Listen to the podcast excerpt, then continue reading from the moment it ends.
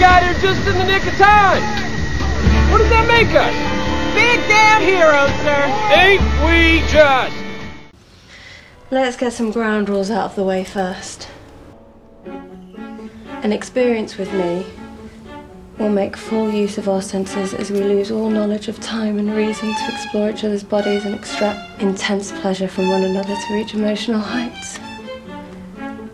No, I'm no clock watcher, but I do need to keep a track of time, which is why I brought my little friend here.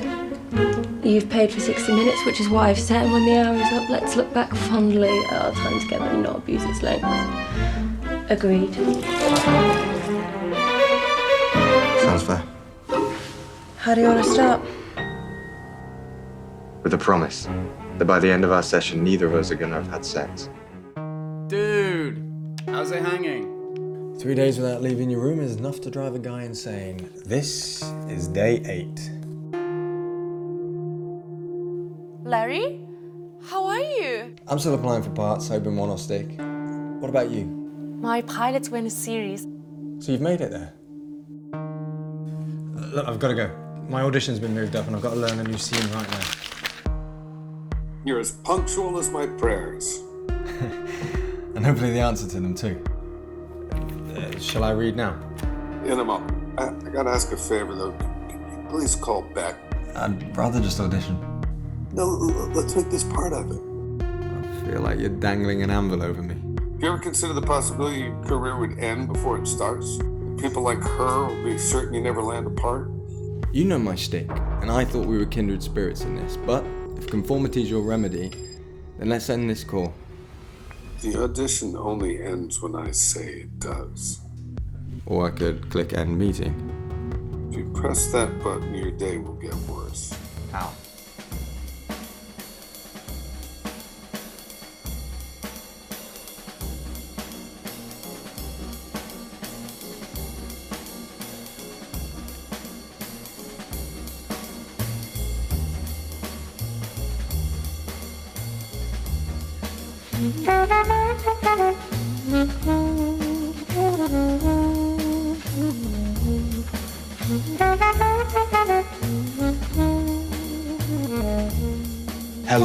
Welcome to Shoot the Breeze on Resonance 104.4 FM, the film and TV radio show where a handful of film enthusiasts shoot the breeze about all things film and television.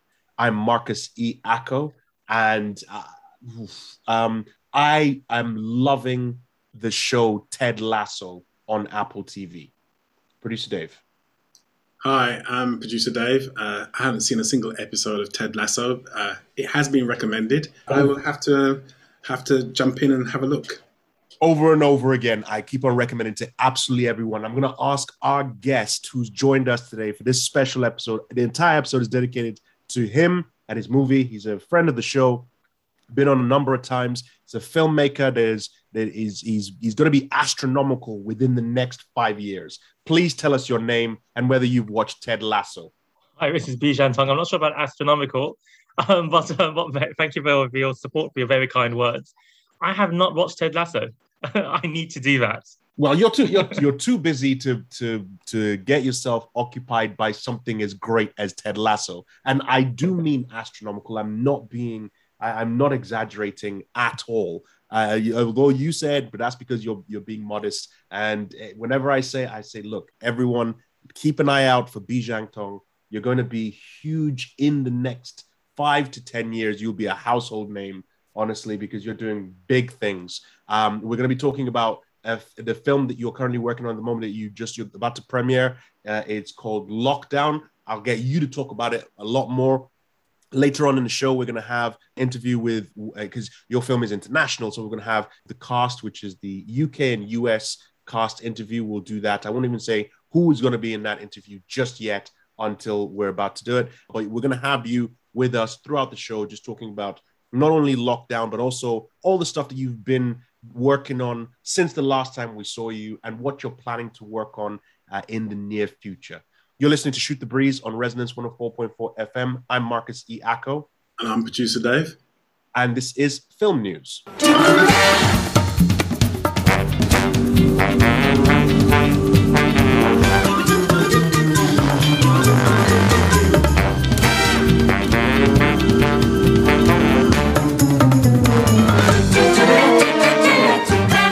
So we are welcoming this friend back onto the show. It's been such a long time since we've spoken to him, since we've had him on the show. Bizhan Tong. To start off with, I want to give a quick recap as to how we our relationship with Bizhan. Uh, Bizhan came on the show a, a, couple of years ago to talk about his feature film, his first feature film, The Escort, which we, myself and producer Dave, David Campbell, got the opportunity to go and watch the premiere.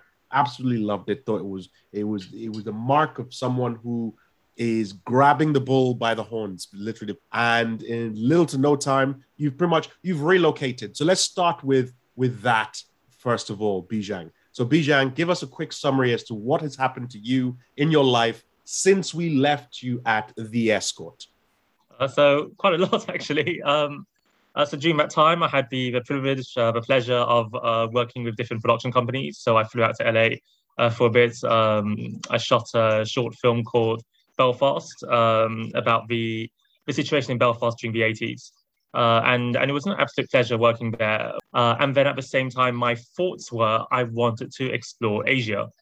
You know, as someone who grew up watching Hong Kong cinema, uh, like like many people watching John Woo, uh, Tsui Hark, Jackie Chan films, and so on, I thought it would be great to to find out what's going on over there. Can we support the resurgence of that industry? And more importantly, can we connect the bridge between the East and West? So I flew out to Hong Kong uh, with the express purpose of doing that, of trying to see can we create more international project. Uh, and so that's what I did. I ended up working with Studio, um, with Hong Kong's oldest broadcaster, ATV. Uh, so they're behind the Jackie Chan Police Story franchise, the Donnie Yen Fist of Fury franchise, and also the Asian version of Who Wants to Be a Millionaire.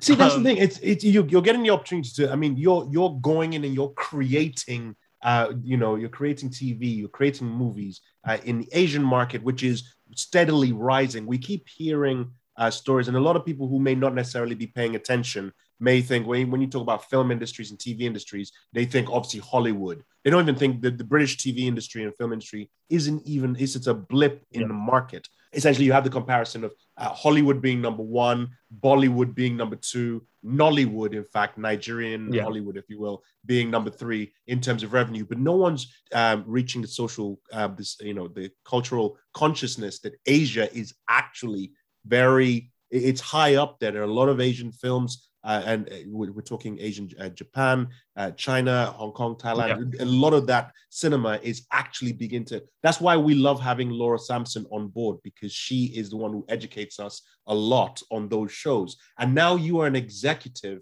in that industry. The film that your work that you've just finished that is having its premiere pretty soon. Um, it is it is your foray into that international sphere Tell us about this film that you just worked on, Lockdown. Sure. So, um, uh, as all of us had that shared experience, I mean, during the whole pandemic uh, throughout last year, uh, many of us were literally locked down, just staying at home, waiting for it to to go over. And this is a, an important part of history that we're living through, and not just because of the pandemic, not just because of this lockdown, but because of what was going on around the world uh, from social media misinformation, uh, and also the George Floyd protests. Um, so it actually started off on something on a more uh, personal level, in that uh, uh, my mentor sadly passed away um, from COVID-related complications, and then soon after that, the George Floyd protests occurred, and all of this was occurring while I was self-isolating. So I'm sitting there in my room, you know, delving, uh, processing all this. You turn on the TV, you're of course seeing what's going on around the world. Uh, and that just made me want to write a story about this moment in history. Uh, and so I came up with this concept. Um, actor enters an audition uh, where the casting director forces him to pass a series of tests or else someone around him will die. So very much genre thriller, but it explores the events of 2020 through the telling of the story. And no, sorry, I, am just I'm just gonna jump in there. Is and you're gonna talk a little bit more about it. You're underplaying it a lot because you you've described you've given a description of it and you've mentioned that it does capture pretty much 2020 for everyone. The cast that you have, I gave an introduction earlier on. You've pretty much spanned the globe. Essentially, this is a an international project. Yeah. Why did you decide at a time where everybody else is shutting down with lockdown and with COVID, etc. Did you say, actually, I'm not going to go uh, in, in a narrow scope, I'm going to expand it to that? What made you take that decision to make it as wide scale as it is? Sure. It um it really comes back to why I moved to to Hong Kong, uh, which is essentially there is talent, there is greatness around the world, and our vision is always limited to the projects that we see, which is typically from our own country or America. Uh, so I thought, okay, around the world we've got a tremendous talent, and it would be great to utilize them, to collaborate with them. And this is a once in a lifetime shared experience. Everyone, wherever you are, you're all experiencing this situation that we're living in. Um, so I spoke with various people, people around the world, explaining what this project was and what, what it means to me and why I was making it. And they all supported the, the message of the movie. And so for that reason, they were happy to come on board. And I wanted it to be a literally global movie, you know, with actors from the US, from the UK, uh, from Japan, uh, from South Africa, uh, from, of course, from Hong Kong. Uh, and fortunately, there was just this strong positive reception um, across the world from people wanting to get involved and uh, and also I wanted to avoid making a Zoom movie because I figured, okay, it's an easier thing to do. Everyone's going to be doing it. It works sometimes, like Host just took the world by storm. At the same time, it's lazy if that's the only thing you're doing. It becomes a gimmick for some filmmakers. And I needed to be something that can last, uh, as in it's not a film of its time, but a film about this time. So my other ambition was let's shoot on location. Uh, so that was interesting. Certain people had to shoot on Zoom because simply borders prevented me from from going there. But uh, for the most part, we were able to shoot on location. And that's the, that's one of the next bits I want to jump into uh, in just a second. You're listening to Shoot the Breeze on Resonance 104.4 FM. I'm Marcus E. Acko. And I'm producer Dave.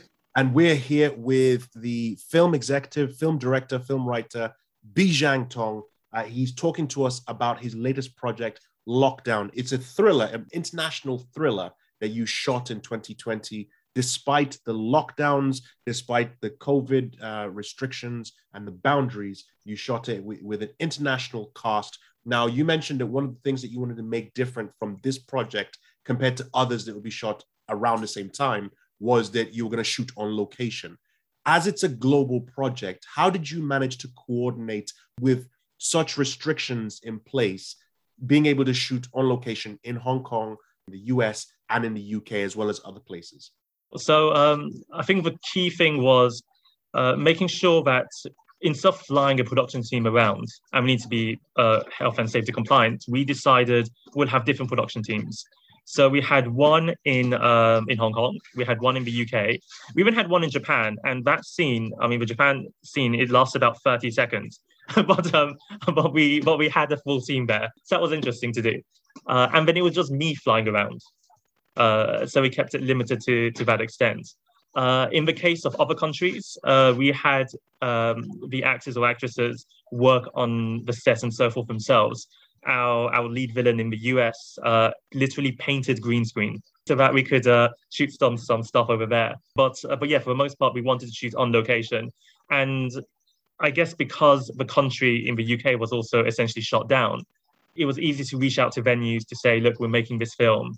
Ultimately, there's no one there. Uh, and they were more than happy to do it. In fact, they were very supportive.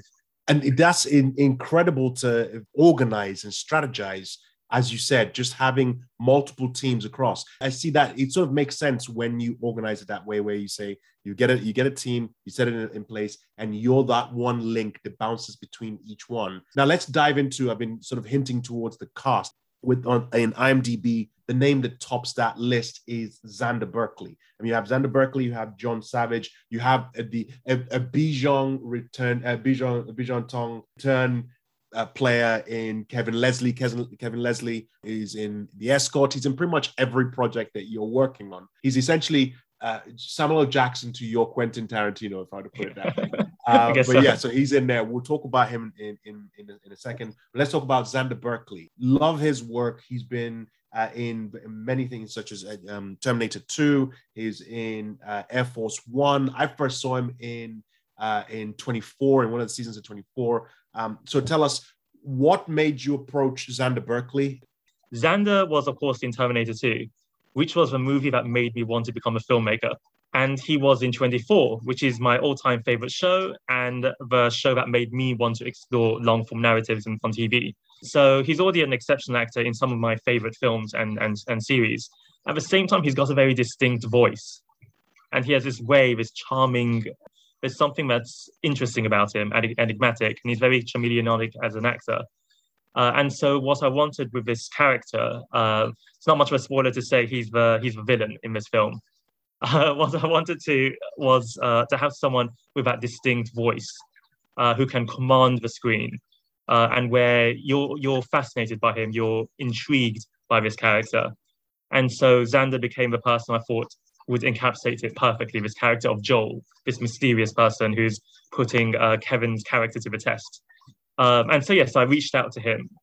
A couple of two, three years back, I put something on Twitter, just a random tweet talking about the Dennis Hopper Chris Walken scene on True Romance. And he had, funnily enough, responded to it. So I remembered that, that brief interaction and I brought it up again. And then I told him about this script. Uh, and he he was welcoming in terms of, you know, uh, yeah, sure, send me the script over. Uh, and then we had subsequent conversations after that. Uh, and again, because of the message of the movie and what we were trying to achieve, uh, he became on board, uh, for, for which I'm forever grateful. And so he's uh, he was wonderful to work with.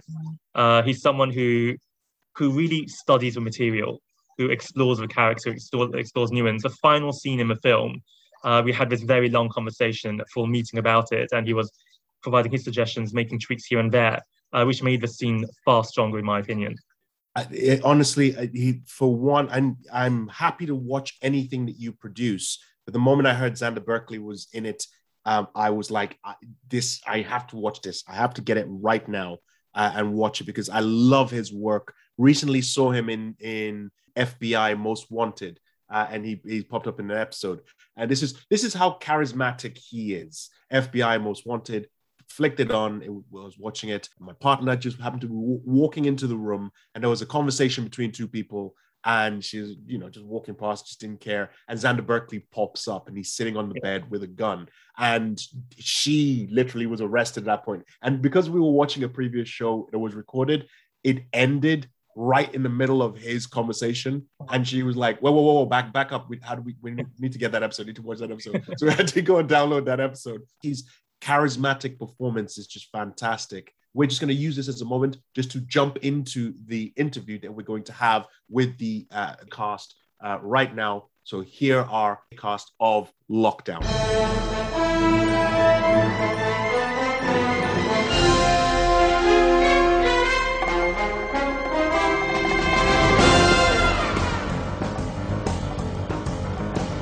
You're listening to Shoot the Breeze on Resonance 104.4 FM. I'm Marcus E. Acko.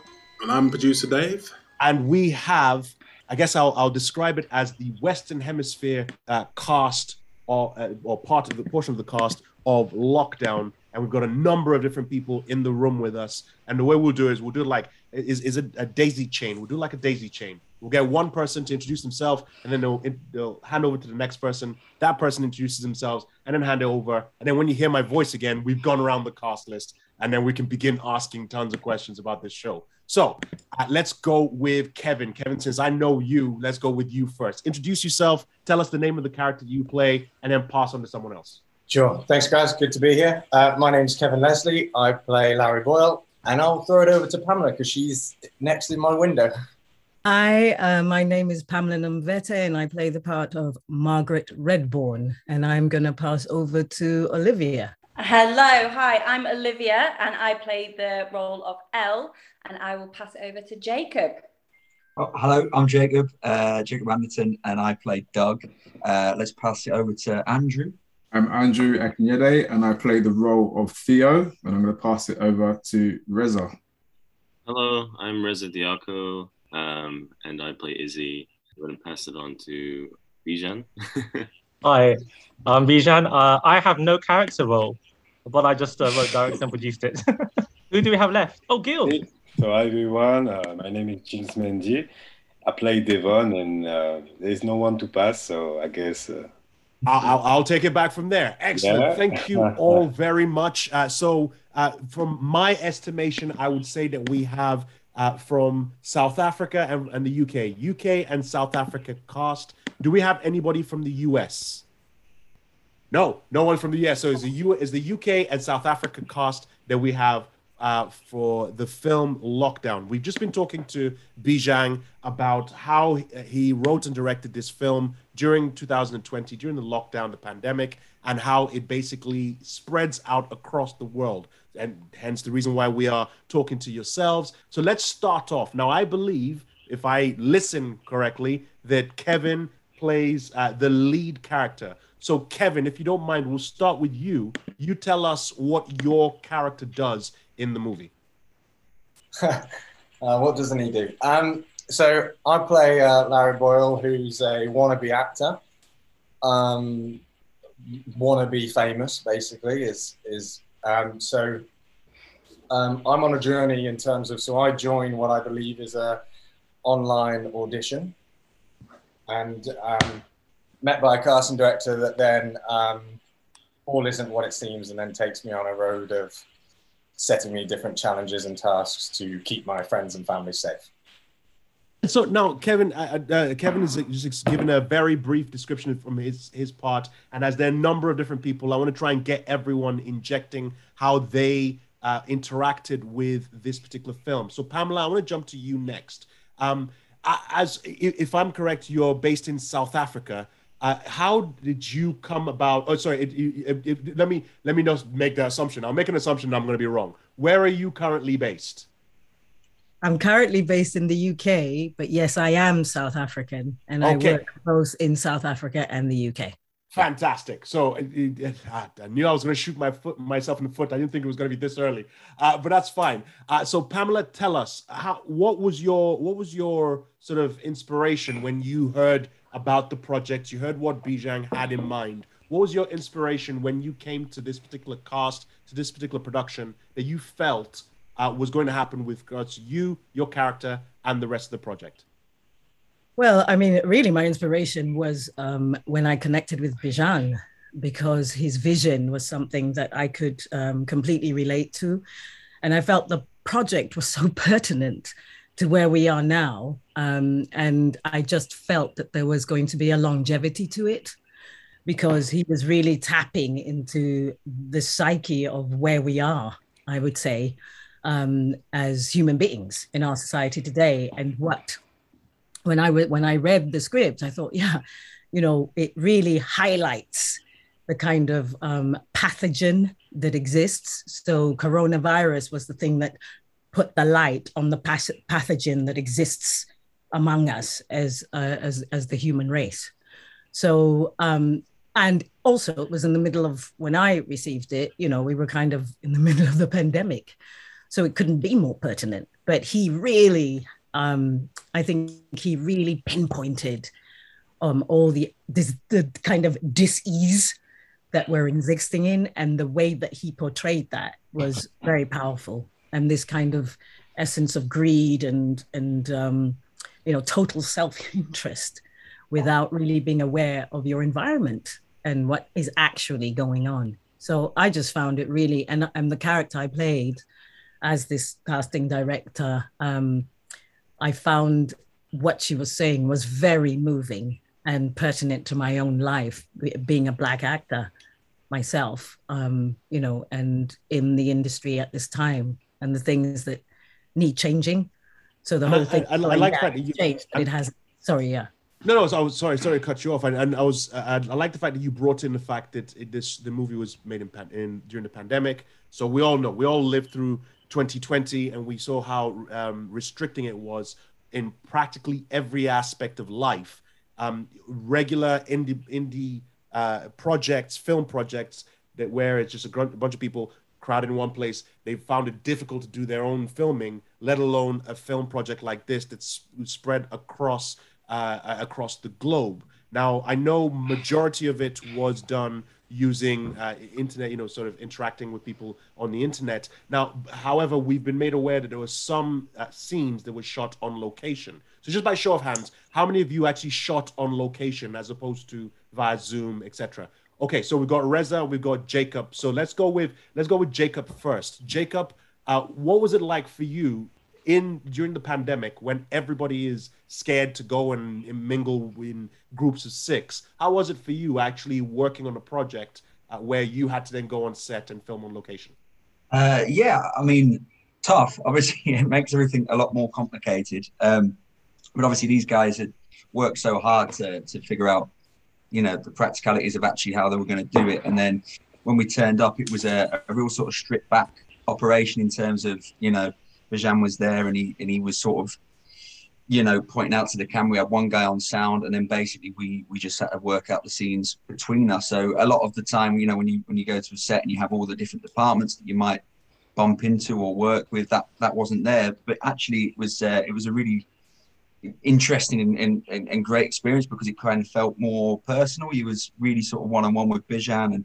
and obviously with the with with Kev, who was the, the person in, the, in, in my scenes. It was uh, yeah, it was great. Really enjoyed it. And uh, Okay. like I say, crazy that it was right in the middle of the pandemic. We're telling the story about the pandemic in the middle of it, which is uh, Exactly, and and again, when we were talking a little bit earlier, talking about the fact that you were sitting on location. So you mentioned that you were on location. Reza, you pointed out that you were on low. You put your hand up as well. You were on location. So were you shooting your scenes with anybody in this cast uh, as well? Were you in that particular scenes with anyone in this cast, or did you have sort of separate groups that you performed your own scenes?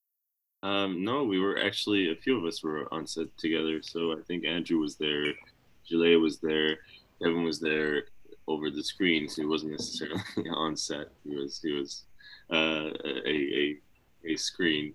Um, but no, yeah, uh, there were five or six of us actually kind of being on set at a time, and yeah, it was kind of interesting as it was mentioned. It was both kind of difficult with all the masks and stuff, but at the same time, so in, initially maybe it was a bit difficult to sort of uh, get into the personal side of things, but then after a while, with the theme of the story and everyone sort of being affected by it, we started sort of connecting and talking and telling stories. So it just became like a usual set, really, which is So as you you were on set with a certain group of people, keeping Kevin separate, keeping Kevin on screen. Olivia, you're the one person I know in particular that have worked Hi. with Kevin more, uh, Yeah. multiple times. Did you get? Did you have the same opportunity to work away from him, where he was just on screen as opposed to be trapped in the same location with him?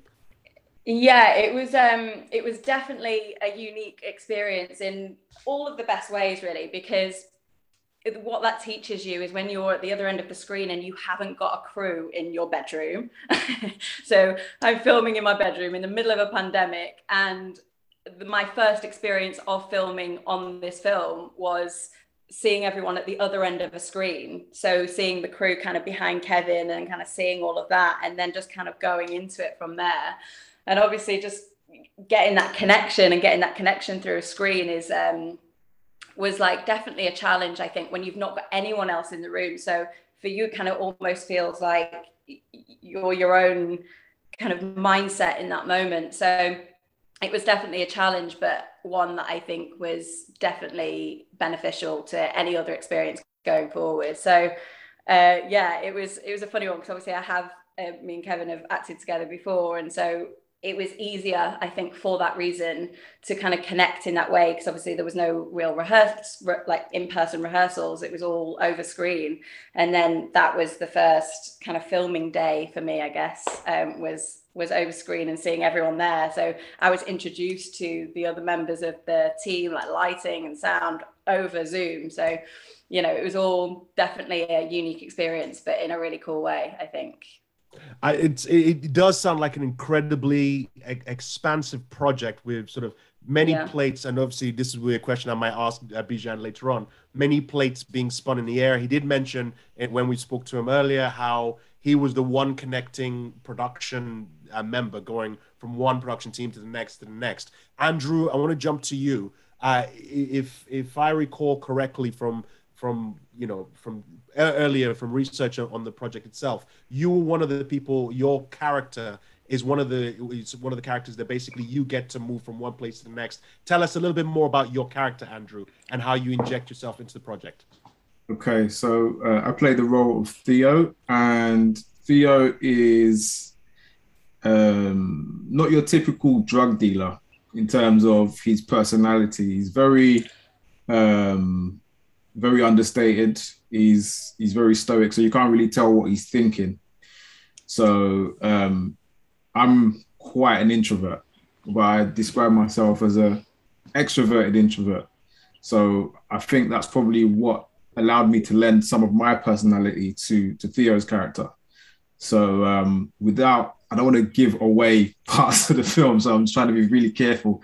But um, injecting my my personality into into Theo's character was quite easy because I had basically showed a side of me where it's like I'm just willing to listen. You know, I'm trying to help um, trying to help Larry as much as I can um, without saying too much, but um, being streetwise enough to know what was going on and how to avoid a, a terrible outcome for for Larry, uh, but being caring enough to, you know, help him get to his uh, his desired outcome. Excellent. And Gillies, I want to throw you the final question for uh, for the cast. Um, and again, I might go around and ask other people as well the same question. Uh, Gillies, in comparison to other projects that you may have been on, uh, compared to this, again, like we said, it's unique in its sense of scale and scope. What was the most challenging? We've already talked about the fact of COVID and the restrictions, etc. What for you, apart from the restrictions of COVID, was the most challenging part of being in this production? Uh, I would say like the most challenging was because I play a character with a lot of energy, and in real life, I'm really relaxed, you know. So uh, it was uh, about becoming someone else uh, because Devon wants to to be useful. He's part of a crew, a drug dealer crew, and he wants to feel that yeah, he's a guy that you will call if you need anything, and uh, sometimes you have to uh, call him down, you know. So it was like, um, yeah, not my personality, but I like it because I had to become someone else.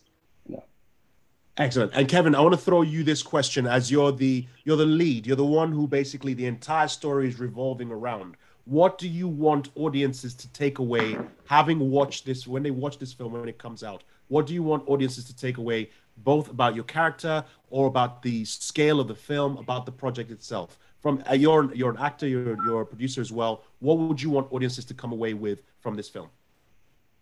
Well, that's a that's a good question. Um, I mean, for me, it's um, like Pamela already Pamela already touched on how pertinent it is. You know how you know it took me a while to sign up to this project because my character is quite you know quite a nasty piece of work in in, in the sense of his thought processes are quite you know it couldn't be polar opposite to what I believe and think in terms of politically and socially. So and and the reason I ended up doing it, you know, many conversations with Bizhan because you know I thought it could be career damaging at one point, but I thought you know as artists we have a responsibility sometimes to reflect society, and these people exist, and there actually seems to be becoming more of them, and there seems to be they're getting a a, a wider voice, you know, and so for me, I felt a responsibility to tell a story around a person that, you know, I'm, I'm not mentioning names in real life because I, I, don't, you know, but Bizhan gave me a few to look at, you know, that are quite divisive. You know, I'm really sorry about the noise. I'm in the middle of a storm here. I don't know if you can hear it. Um, so for don't me, worry, you're just giving producer Dave extra work for him to to, yeah, I'm really cut that sorry. out. It's don't, fine. don't call me in for ADR though. It, it Uh, makes it makes me happy that he has to get the work. He has the work to do. That's fine. So Don't I worry, think- I'll, I'll, I'll get back. I'll get him back. Again, back cool. So I think for me as well, the big thing about Bizhan's films is if he kind of shows society before he then comments on it. And I think if you watch his films and turn off after 10, 15 minutes, you're going to leave with the wrong impression. You'll leave with the wrong message, right? So I think for me, what I want people to take from this film is not only from an indie standpoint, just to be, you know, just the kind of incredible ambition of the guy, you know, in terms of to shoot a internationally film, you know, film across different continents in a pandemic is just a scary idea anyway. But in terms of taking away from the film is, you know, being open to it and, and being the fact that it's really difficult because my, my character you could dislike quite quickly, quite easily. But I think you have to be open to a conversation. I think that's the only way we're going to evoke real change. I think what we're a bit as as society, we're too easy to switch off. You know, if somebody has a different opinion to us, we just don't talk about it. We're like, no, you're wrong. Don't want to hear about it.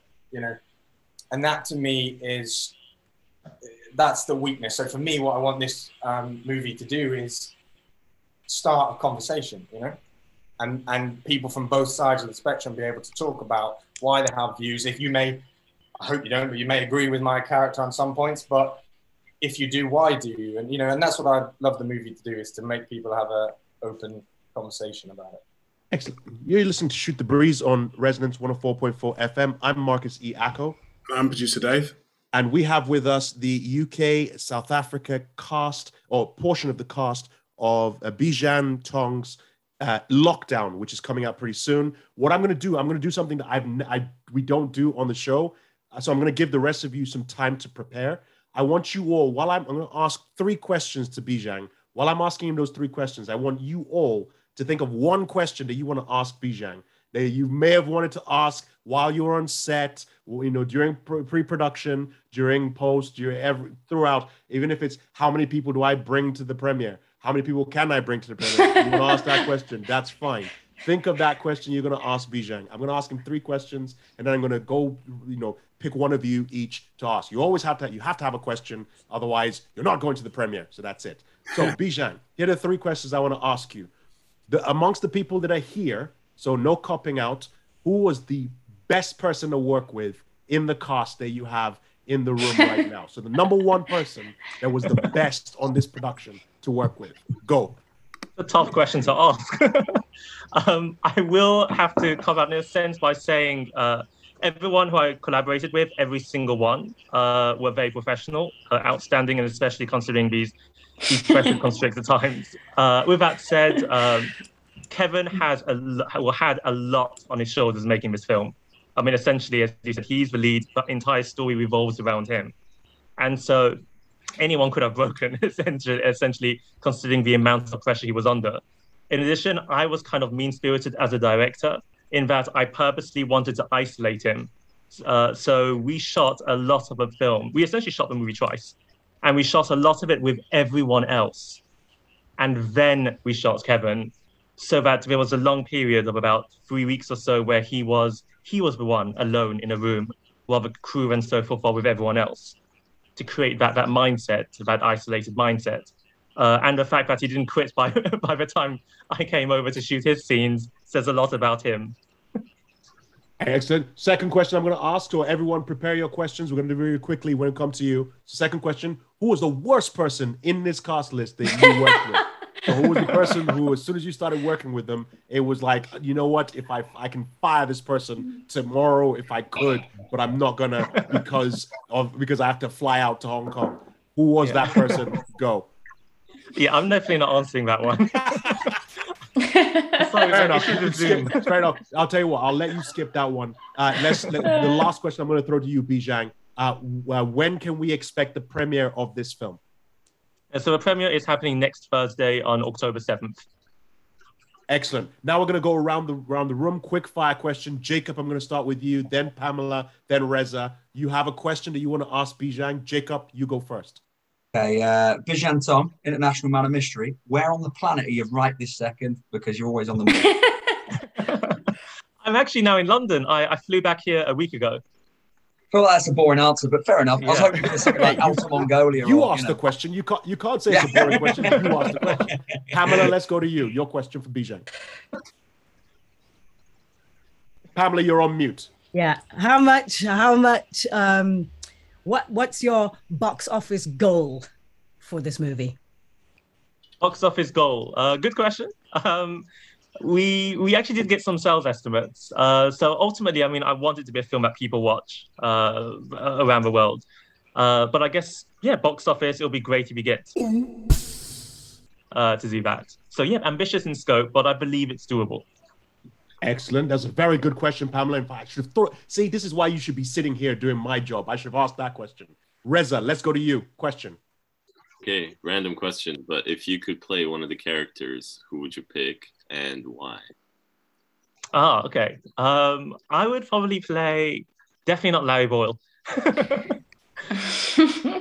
no, um, it would be. I think actually, uh, Jill's uh, Jill's um, character Devon was a lot of fun.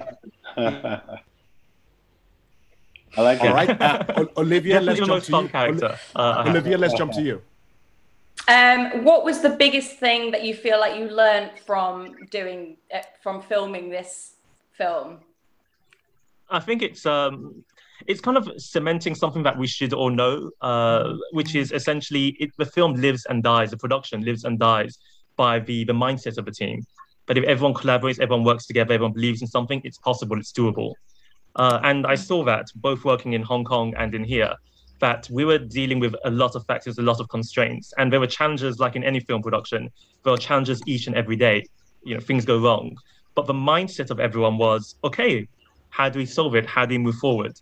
And so, for example, we had one day where the gimbal fell off, and uh, and we had a, a series of errors that were occurring. We had a drone falling down, and uh, so, despite all that, we still quickly moved forward with uh, with the idea that we're going to make this no matter what, and we're going to do the best that we can doing it. And I believe the final film is uh, the quality is high. I mean, it's, it's reflective of my vision. We haven't compromised on anything to make the film that we've made.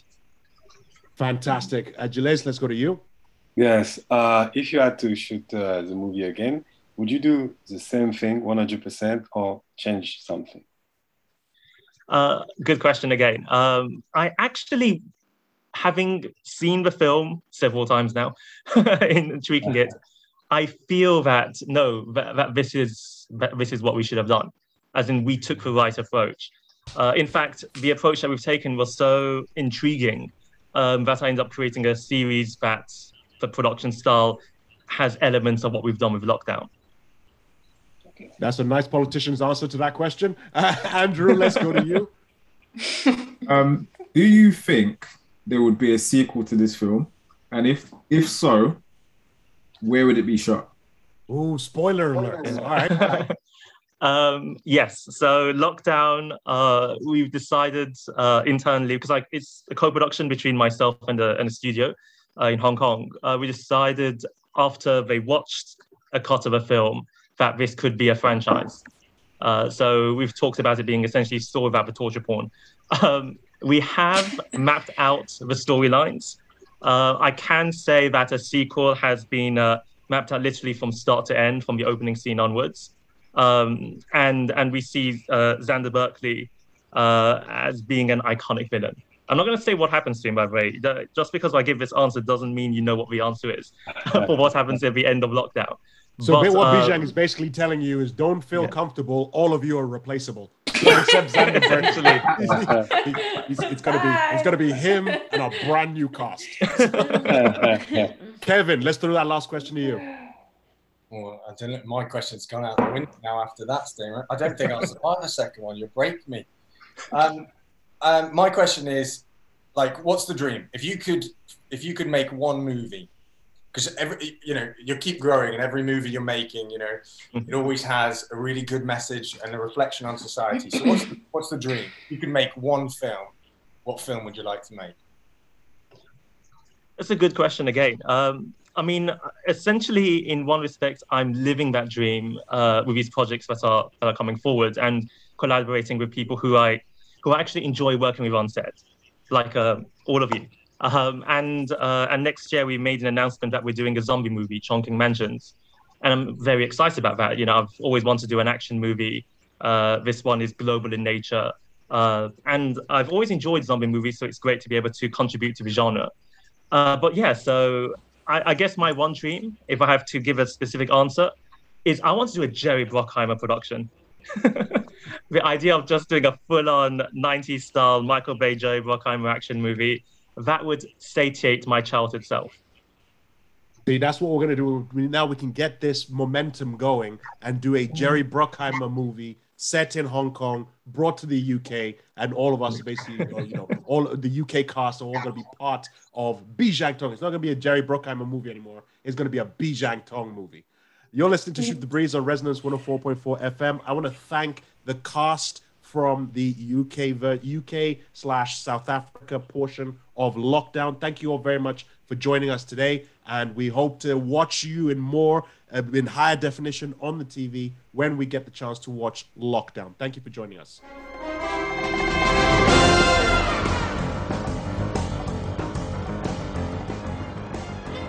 You're listening to Shoot the Breeze on Resonance 104.4 FM. I'm Marcus E. Acko. And I'm producer Dave. And we're still with the filmmaker behind the film Lockdown, Bizhan Tong. We've just been talking to the cast for the movie. This is an international movie. It uh, spans the globe. You have actors in the UK, the US, Hong Kong, South uh, South Africa, all uh, playing their parts within this one narrative. Now uh, we're we're here with the filmmaker Bizhan Tong, and, and he has just he's he's made the film Lockdown, which we've just been talking to the cast about their involvement in the project. And there are a couple more questions I want to ask Bizhan before we move on from lockdown and talk about um, more that's in store for you know you have in store for us with your with your tremendous shooting star of a, of a career. Uh, and with regards to lockdown in, in itself, um, you mentioned earlier that you wanted um, Lockdown, which is a, a, film pretty much with Zoom being all sort of like, you know, interaction over the internet being a major driving force in it. But you said you wanted to be different from other types of uh, Zoom movies. You did name check uh, Host, but it was in the sense you, you name checked Host uh, by uh, Jed Shepherd, which is on Shudder. You mentioned it in, in more of a, a positive light uh, because it is. It's a it's it's a great Yeah. horror movie. Very good. Um, it's a great horror movie with Zoom. But you've mentioned in particular that you wanted it to be different from other type of Zoom movies, and I wanted to ask you, uh, what in your opinion uh, makes those Zoom movies that you wanted to stay away from? What uh, what pushes that more into the you know the the negative light? Why would you want to stay away from those type of movies? What makes a Zoom movie not a great genre or not an impressive genre that you wanted to try and stay away from? Well, it's a bit like um, found footage horror, in that we had something begin with Blair Witch Project. Uh, every once in a while, something comes out which we use uh, use it well, like Cloverfield. But the vast majority of films use it as a gimmick. If you take that away, you're left with nothing. No good story, no good performances, uh, nothing that will that demands your time. Uh, and the same is true for the Zoom movie. You know, there are more projects to be made which can use it effectively. I absolutely believe that. And I think Host did do that. And that's why I think people, audiences embraced it. But then you've had uh, different filmmakers just use it as a gimmick, essentially. Um, and and it just takes away from your time. And ultimately, as a filmmaker, uh, you're asking the audience to give you their time and yes, their money, but more importantly, their time uh, and you want to make sure that uh, that it's rewarding. If all you have is a film which is on Zoom, but if you take the Zoom angle away, you just bunch of people interacting, no no substance to it. Uh, then then is it really worth the audience's time? Uh, and so that's why I feel we would hit with deluge of, of, of, of projects of, of films dealing with it, but it's been very poor. Um, I will give one more good example for Staged, the BBC one with uh, Michael Sheen and David Tennant. Yes, I think that used it yes, effectively. It was incredible, yes. genius. Both seasons, brilliant. Uh, So, as I said, it does happen. It does happen well, but those thus far have been in the minority. There is a there is another one. Um, this was way this was before staged. Um, I I think it was I think it's in session if I remember the, the correctly. Um, and it's a Lisa Kudrow project. Mhm. Um, and it, it I think it was on Amazon. I saw Amazon Prime, and it's basically she plays a therapist, and her life is pretty much falling to pieces. Yeah. But it's mostly shot through um, interactions on Skype. So Yes. this was before Zoom because obviously Yeah. Zoom came up with COVID, but it was uh, it was Skype. So it's sort of whenever I hear the Skype sound, I think immediately of, of that show. I think that was an amazing show as well. was. It's done very well, but it's more comedy. Uh, whereas uh, kind of like stage, stage obviously conversation between David Tennant and um, oh, what's his name, Michael Sheen. Uh, Yeah. Fantastic show. I've co- wa- watched a couple episodes. I do want to go and binge the rest because I could spend a week in the company of those two men. I think they're fantastic. It is worth it. You're listening to Shoot the Breeze on Resonance 104.4 FM. I'm Marcus E. Acko. And I'm producer Dave. And we have the filmmaker Bizhan Tong with us. He's just been talking about his film Lockdown. Uh, uh, we talk, I mentioned very briefly earlier that you were about to do the premiere. So please tell us, tell us first of all, when is the premiere, and if there you have any news with regards to when the rest of the public, people who are not able to make it to the premiere, when will they be able to see your film? Um, so the UK premiere is happening uh, on October 7th, Thursday, October 7th, um, at uh, the Courthouse Hotel at 7 p.m. Um, what's interesting is lockdown has already made history in one respect, which is, um, as you know, the last few months people have been going NFT crazy. Um, and again, that's an area of conversation where I feel we're only tapping uh, the surface of what can be done. And I'll, I'll talk about that later on. but um, uh, with the case of Lockdown, Lockdown has become the world's first hybrid NFT movie and Asia's first NFT feature film. Uh, what that means is we are making a limited edition of NFT copies, five in the world, uh, prior to its traditional release. Uh, the traditional release, it will be November 23rd in the UK.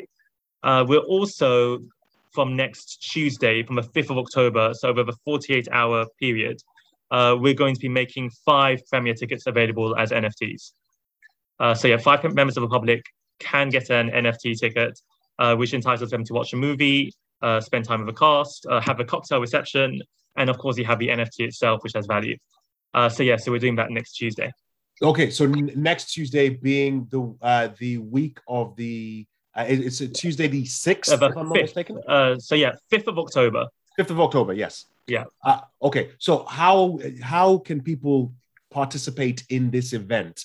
Um, is is there a, a website that they need to go to to get more details about it? Um, what can they do to get to become uh, to one of those five people that would be lucky enough to be uh, to to to win such a prize? Sure. So we're working with uh, an NFT company called Marvion. Um, so if people email media at marvion.media, Marvion is M A R V I O N.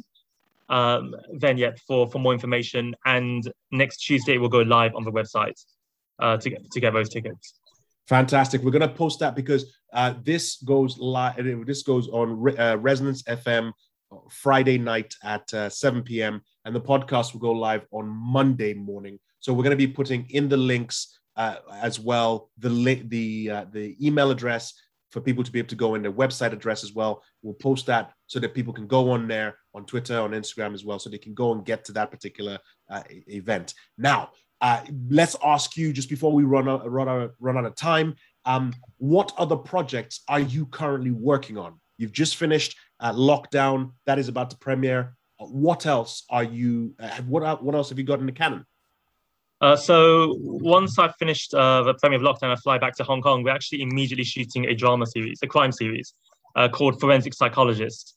Um, so it's about a psychologist who interviews a different criminal each episode to decide if they are mentally fit to stand trial. Uh, so we've got an all-star cast in Hong Kong for that. At the same time, we're simultaneously developing an English language version.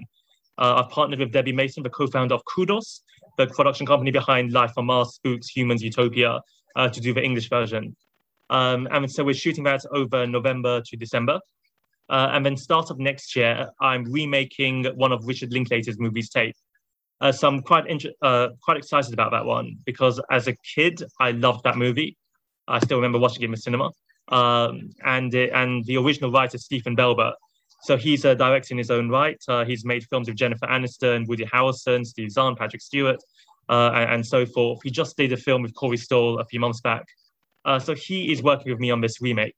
Uh, he's producing it, and uh, and we've been in talks throughout the year in terms of how we're going to update it to make a Me Too movie in Asia. See, I Um, mentioned at the beginning of the show that your career was was basically astronomical, or the trajectory of your career was astronomical, and you said no, I'm I'm exaggerating.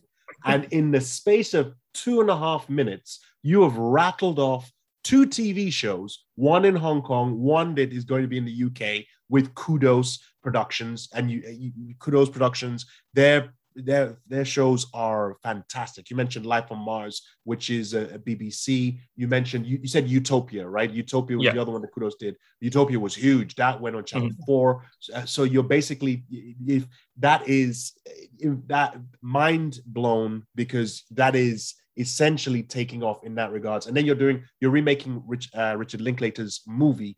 This is what I'm saying. I am just I'm literally we're literally going to be following your career as we're t- as you're taking off. And in 10 years, when you're when we're trying to get a hold of you and I message your WhatsApp number and your PR um, your your publicist your, your publicist says, "Yeah, sorry, this is now my number, and unfortunately, Bizhan can't take your call anymore," then I'll know. Okay, it's fine. It was good. It was good while we knew him. Never So, the um, case. now, there's another project that you're working on, which we love to every time we get the opportunity to. We love to to uh, Mhm. to, ch- to champion on the show, and it is Mitch Tolliday's uh, uh, Murder Ballads. So you worked with Mitch Tolliday uh, previously on the project that's that um, that was the inception for Murder Ballads, which is Everything's Going to Be Fine. Tell us, Yeah. uh, what is your involvement now with Murder Ballads? Um, strictly in producing capacity. Uh, so Mitch Soliday is an exceptional filmmaker, and he's also the editor of Lockdown. Uh, so we've always had a great rapport. Um, I've always felt since the day that we met um, that we had many of the same tastes, that we had uh, the same passion for film, and he has a great, um, great eye as a filmmaker. Uh, so my my involvement is strictly from a producing capacity to support him and his vision, and I'm really excited. He's been uh, he's close towards the end of filming, uh, but he's been doing just uh, just his passionate, exceptional job, and I'm really excited for the final film that's going to be coming out. yeah, we can't wait either uh, just to, to check out his because it's I love uh, everything's going to be fine. Producer Dave, am I pronouncing? Am I am I naming that You are. film correctly? Because every yes, I got I it right it, this time. I got it right this time. Very quickly, um, Bizhan, it just occurred to me that um, some people out there might not know what you mean by NFT. So if you could just quickly explain. Sure. Um, so NFTs are non-fungible tokens. Uh, so what it ultimately means is the it's essentially about regards to ownership. So you have this copy of, of something, whether it's a tweet or a picture, or an artwork or a film, um, and that is essentially yours. Um, and we're, we're limiting it. So in terms of whether it's one in the world or whether you're minting a certain fig- a number, it just means that that is literally yours. And so it's become big in that memes and so forth. People have been starting to to create NFTs of them.